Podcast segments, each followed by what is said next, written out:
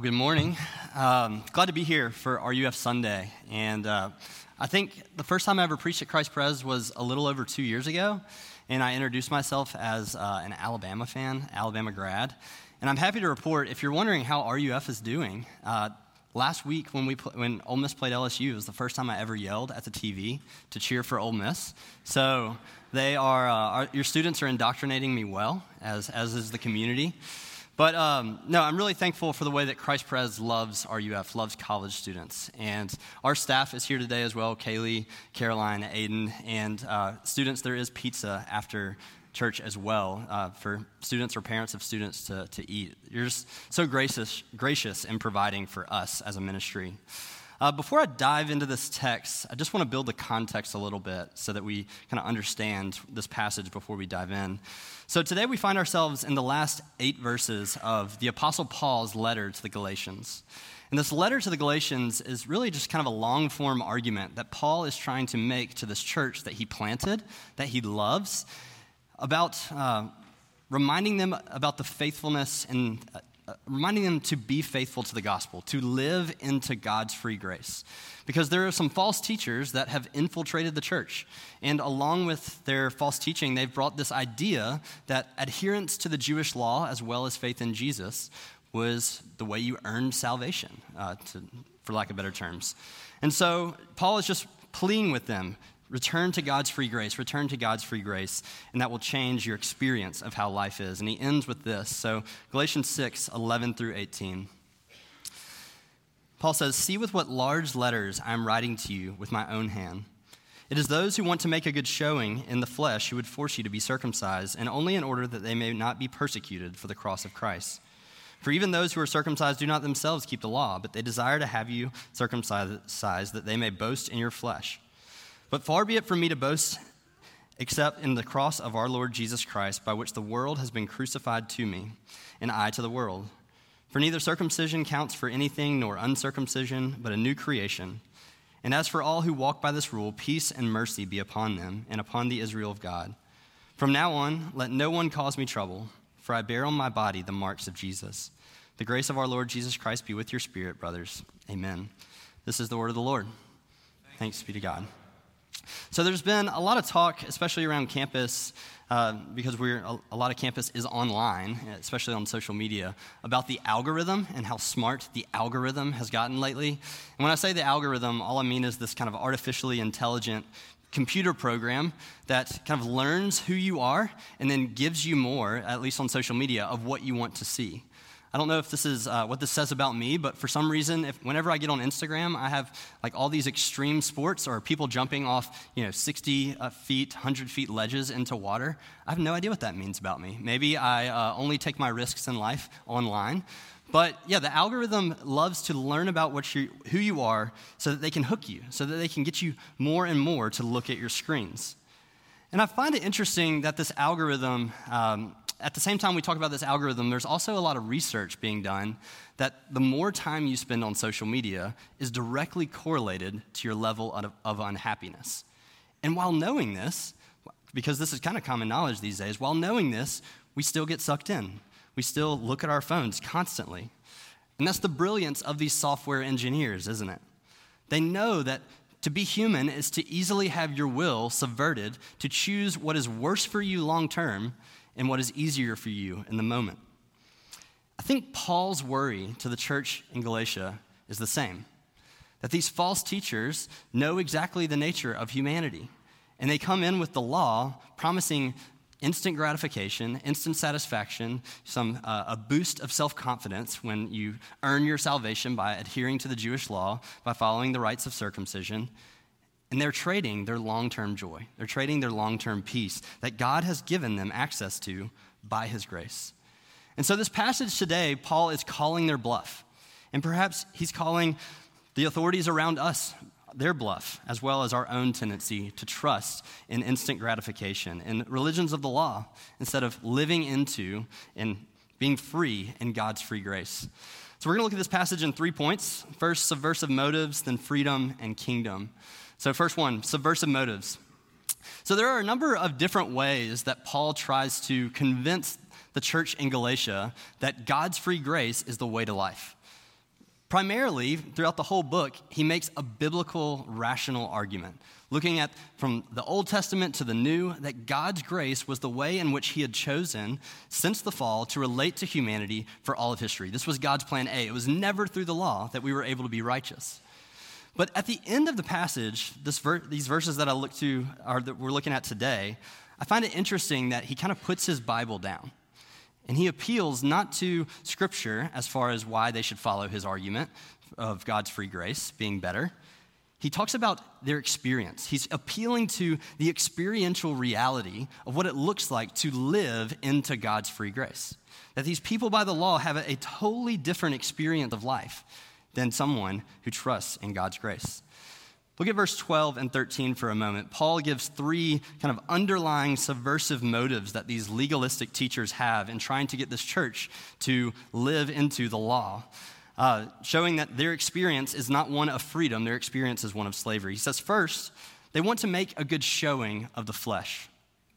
In other words, these teachers are teaching this passage, or the, these, these ways, this law, because they're insecure. They want to look better. This is what insecure people do. They demand that the world around them starts to live like them. Even if they themselves don't feel free, they feel more free, they feel more secure in their own lifestyle if they can just force everybody else to be like them. That's what Paul's saying. Second, at the end of verse 12, he says that they're also teaching the law in order that they may not be persecuted for the cross of Christ. So Paul's saying, look, they're not only insecure in who they are and their identity, but they're also fearful. They're afraid of persecution. Now, why would the cross bring persecution? Well, the cross says that Jesus fulfilled the law, that Jesus is the fulfillment of the temple. And so, all of these Christians in the first century world were kind of walking around free from the burdens of having to live up to the expectations of the law, not bowing to the demands of the high priest. Christians were a threat to the way the world worked. The world could oppress by fear, saying, Look, you have, to, you have to live this way in order to be approved of, in order to be loved. And Christians were free from that burden. And so they were persecuted. But the teachers of the law, they didn't like being, they were fearful. They didn't like being persecuted. So, all right, we'll follow the law a little bit, but we'll also kind of have our cake and eat it too. We'll, we'll trust Jesus as well. We'll live this easy, comfortable life as well as calling ourselves a Christian. Number three, last subversive motive it says at the end of verse 13, they desire to have you circumcised so that they may boast in your flesh. In other words, they really need you to affirm them. They need you to follow their law. They need you to follow their rules because your approval, your affirmation, your, you being converted to their way of life gives them a sense of self worth. They get to brag about how they've gotten all these followers, they've gotten all this uh, crowd around them to follow their ways. Now, what's the warning for us here? These people who are experientially insecure and fearful, not living into the, into the grace of God, but really uh, with no assurance, and so they have to manipulate others around them. The warning here is that we have to be careful of who we are listening to.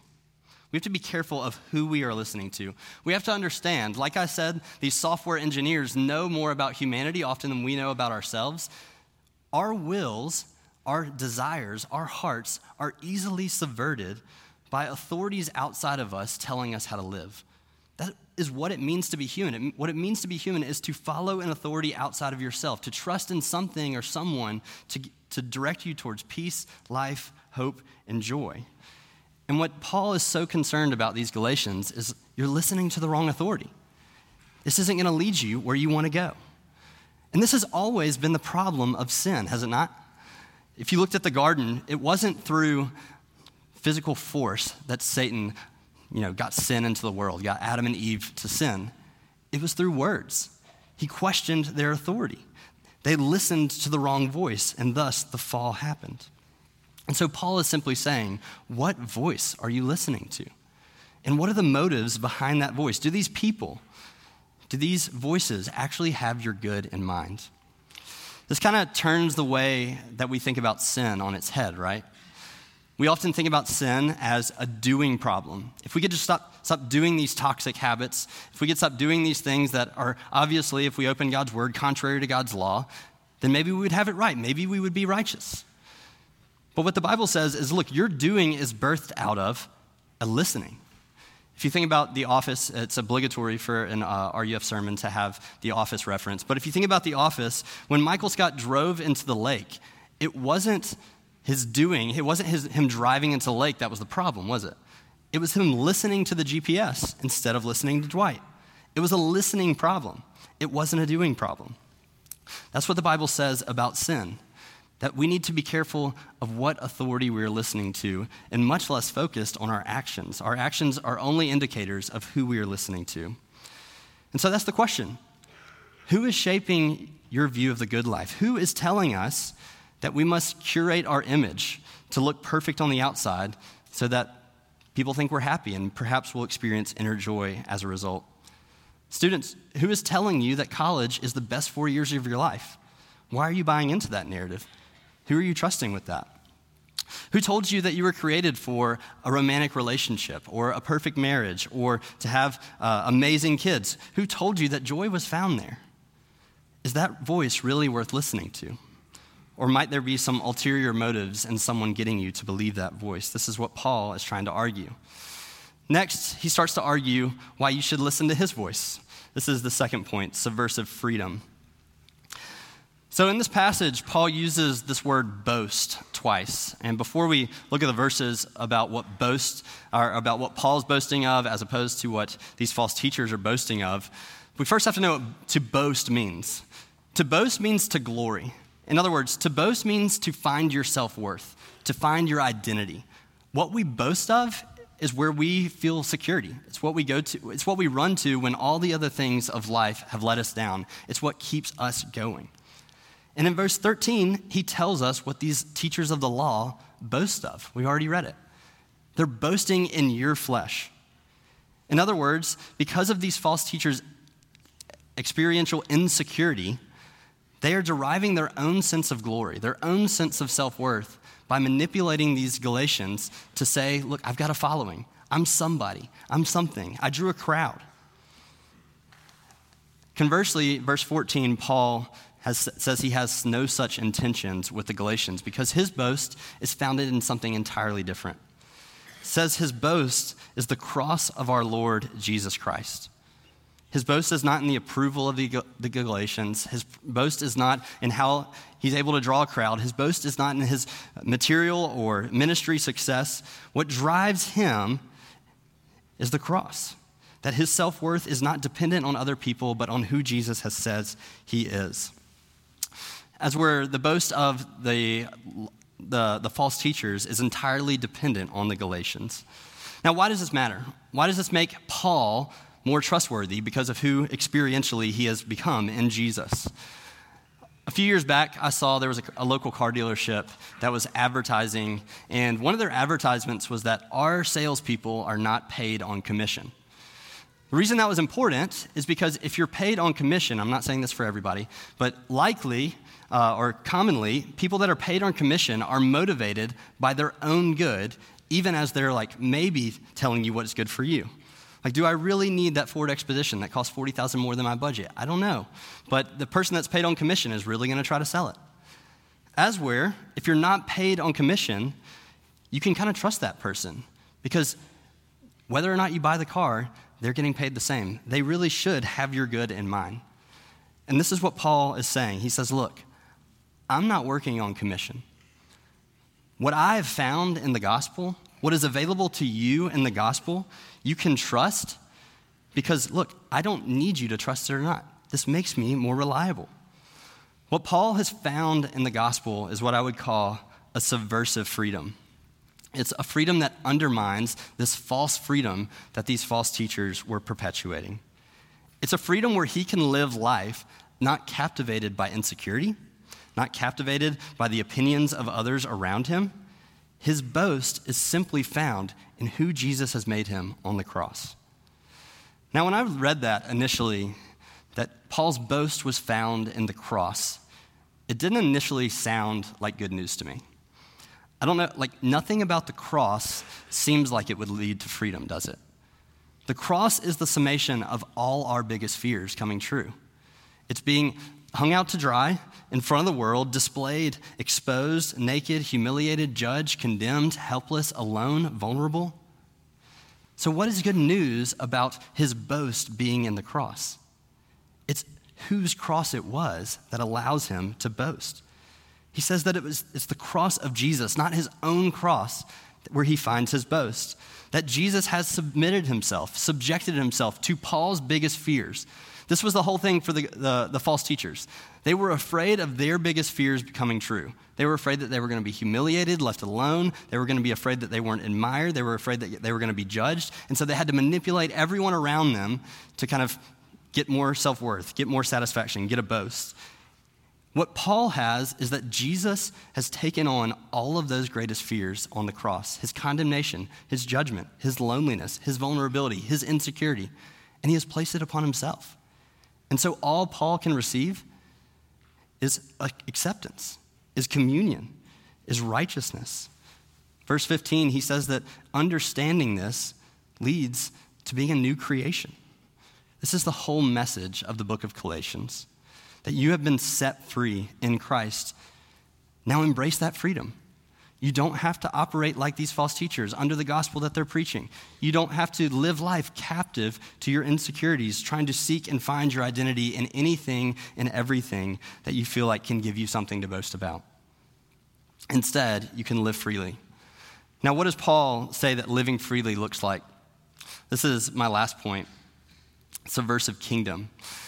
So, Protestant reformer Martin Luther, he once said this. I'll, read this quote because I think it helps drive home what Paul is saying at the end of this text.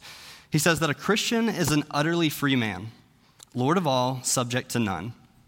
A Christian is also an utterly dutiful man, subject to all, servant of all.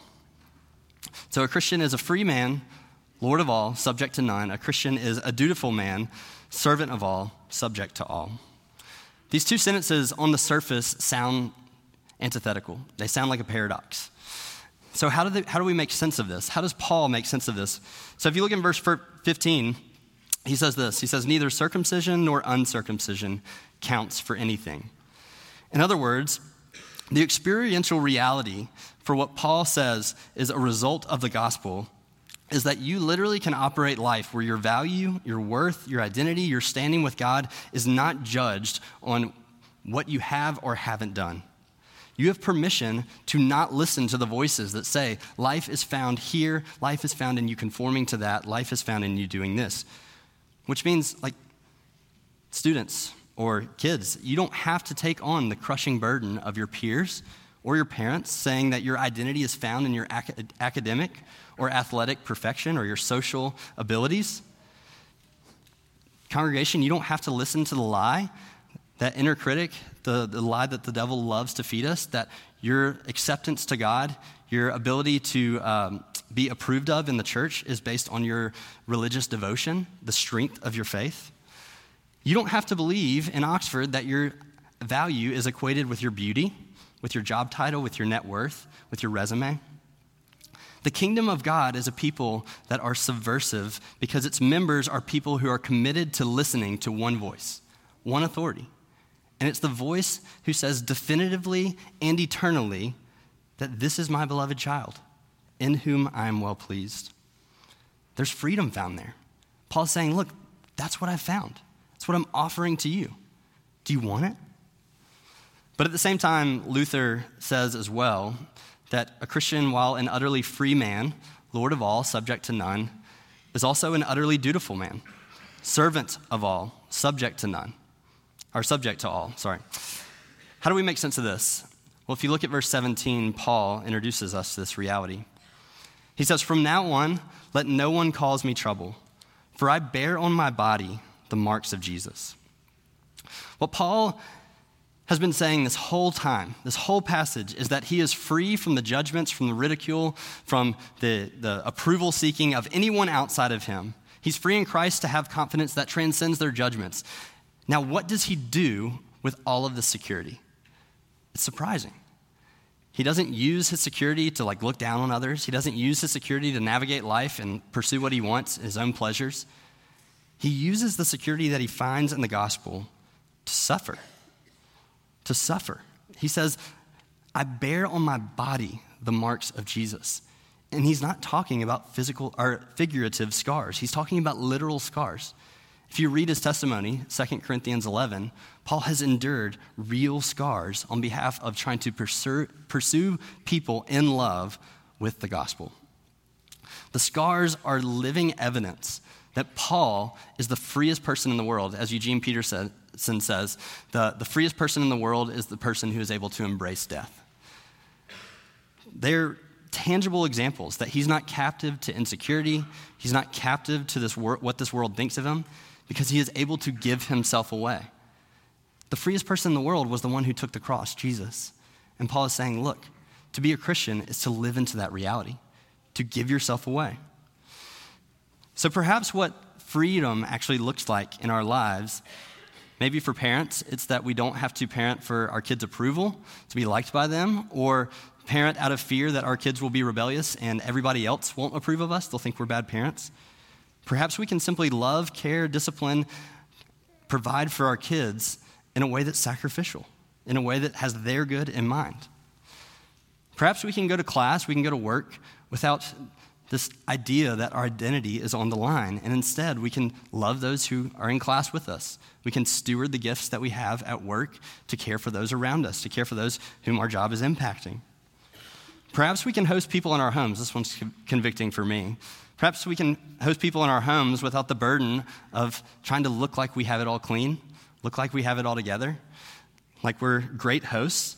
What did they think about us when we left? Perhaps we're free just to simply be curious, care for them, be a comforting balm of the gospel as they walk into our homes. This is the freedom, this experiential freedom that Paul has a little bit of a taste of in Jesus, and he's trying to offer to the Galatians. It's the, the, the freedom that we will once have eternally when Christ redeems all things. I'll end with this.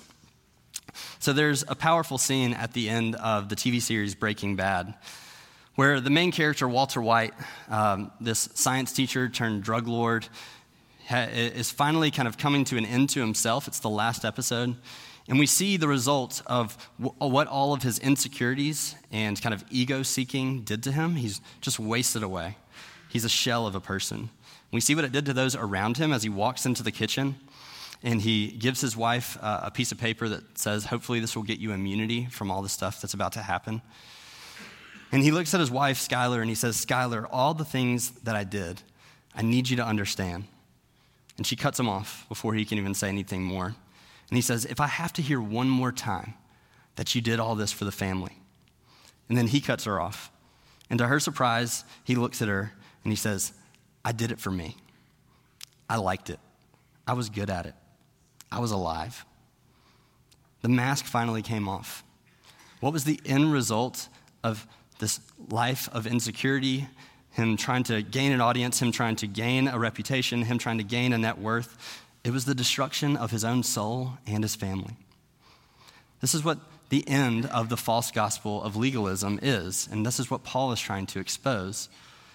But the end of the real gospel, the end of the gospel of Jesus Christ, this gospel of grace, is him, him looking at you, Him walking up to you in spirit and saying, I took on flesh. I embraced the reality of living in your broken world so I could understand you, so I could take on your burdens. I lived a sinless life so that you wouldn't have to. I died a sinner's death. And on the cross, what does Jesus say to, say to us? He says, I did this for you.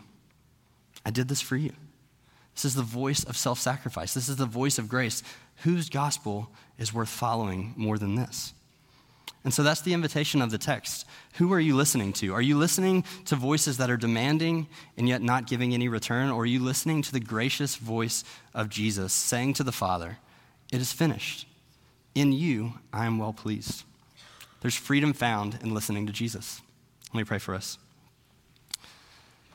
Father, we thank you that um, for all eternity, you have lived in the security of yourself, Father, Son, and Holy Spirit in love. And you operate out of nothing else than that ab- abundant love that you have within yourself. And we see this most expressed in the gospel, your self sacrifice in Jesus for us. And so, as we consider what it's like to have grace, Help us experience grace more and more in this world by your Spirit. Help us believe this. Help us be a people who lives into this freedom. this radical freedom that we are offered in the gospel. And it's in Jesus' name we pray. Amen.